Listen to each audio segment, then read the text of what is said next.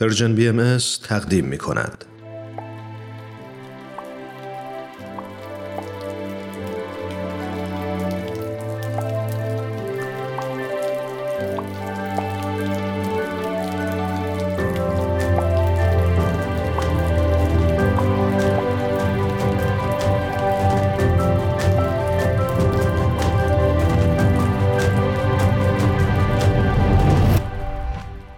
سلام، من بهمنی ازدانی هستم و شما به چهارمین قسمت از پادکست باران گوش میکنید.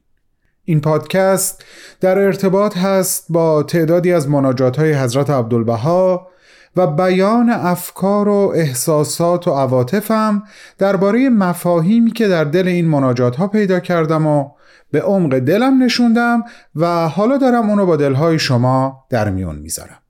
ممنونم که منو در این مسیر همراهی میکنین. امروز ادامه صحبت در مورد مناجاتی که دیروز آغاز کردیم رو پی میگیرم. بذارین قبل از اینکه صحبتم رو شروع بکنم یک مطلبی رو باهاتون در میون بذارم. یادتونه دیروز یه مقایسه ای کردم بین پرسه و سلوک و جمله و آیه و گفتم به قول معروف این کجا و آن کجا؟ امروز یک مثال دیگه در همین مورد میخوام براتون بزنم. به مفهوم نیستی فکر کنین لطفاً. پوچگرایان یا نهیلیست ها به هیچ و پوچ بودن هستی و انسان معتقدن.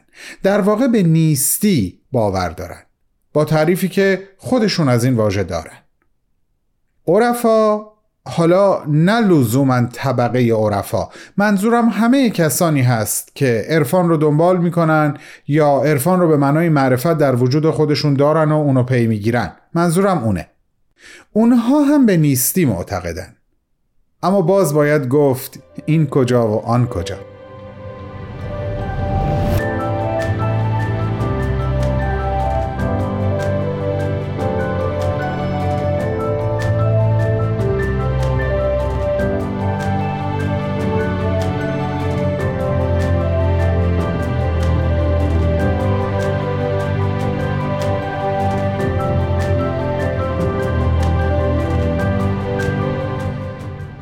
قطره آب رو در نظر بگیرین لطفاً.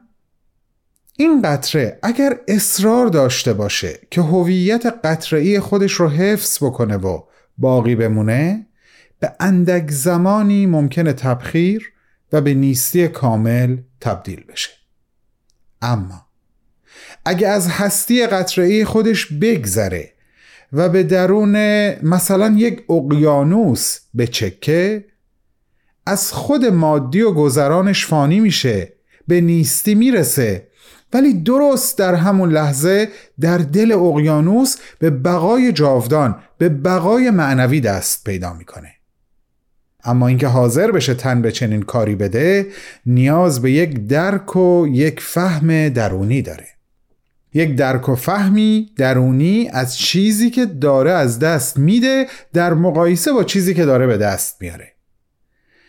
در ظاهر اول اون از دست دادن هست که اتفاق میفته و بعد به دست آوردن. اول اون نیست شدنه باید رخ بده تا بعد اون هست شدنه به وقوع بپیونده. به قول حضرت بهاءالله که در یکی از الواحشون به فردی به نام مهدی میفرمایند: ای مهدی، در السن و افواه عوام این کلمه جاری و ساری، مرگ یک بار و شیون یک بار، یک بار بمیر و زندگی از سرگیر.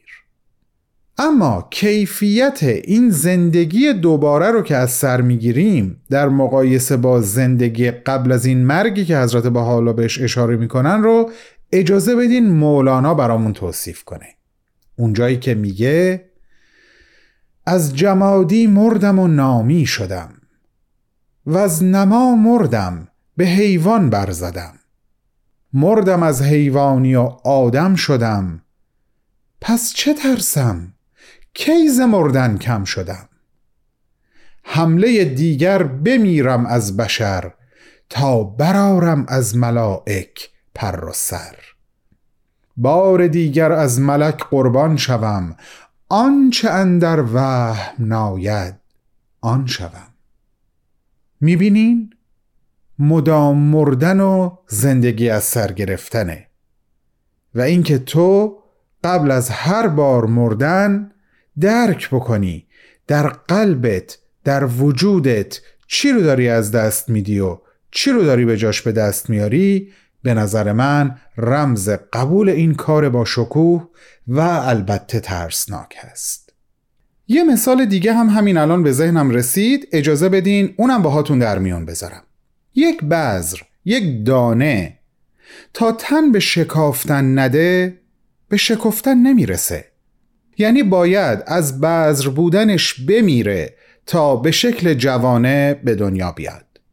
این جوانه رشد میکنه و تبدیل به ساقه میشه و باز برای اینکه دست به کار آوردن گل بشه باید از حرکت بایسته، متوقف بشه، یا میتونیم بگیم از ساقه بودنش بمیره تا به شکل یک غنچه به دنیا بیاد. و بدون شک شما میتونین همین فرایند رو در ارتباط با غنچه و تبدیل شدنش به گل در ذهن و قلب خودتون مرور کنین. حالا ببینین حضرت عبدالبها در این مناجات این درک درونی رو چطوری توضیح میدن. خطاب به خداوند میگن: هر که را پرتو و آفتاب درخشاند گیرد، از ظلمت تراب بیزار است و هر که را آب ناب سیراب نماید، از نمایش سراب در کنار. پس ای پروردگار، نیستی آموز تا نار هستی برافروزد و حجاب خودپرستی بسوزد. اینکه یک بار و فقط یک بار پرتو این آفتاب درخشان ما رو بگیره یا این آب ناب ما رو سیراب بکنه، اون راز بزرگ و شکوهمندیه که موجب میشه به همه ترس‌ها و تردیدهای وجودمون غلبه کنیم و با شهامت به استقبال مردن و دوباره به دنیا اومدن بریم. یعنی دیگه ظلمت تراب و نمایش سراب رو در شأن خودمون نمیبینیم تا بتونیم بهش قناعت بکنیم. اینطور نیست؟ شما رو به شنیدن این قسمت از مناجات دعوت و تا فردا که ادامه صحبتام رو پی میگیرم باهاتون خداحافظی میکنم. در پناهش مسرور و پر امید باشین. خداحافظ.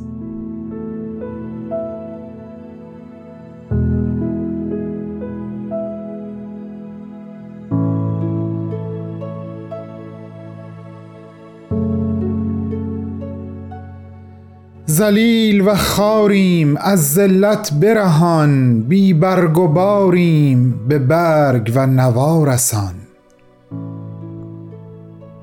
گنج ملکوت خواهیم و کنز لاهوتی طلبیم. غنای حقیقی جوییم و از بقای معنوی سخنگوییم.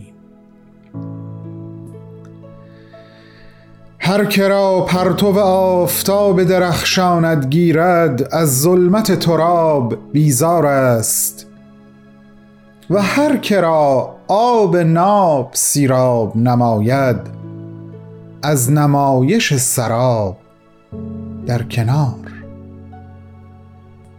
پس ای پروردگار، نیستی آموز تا نار هستی برافروزد و حجاب خودپرستی بسوزد.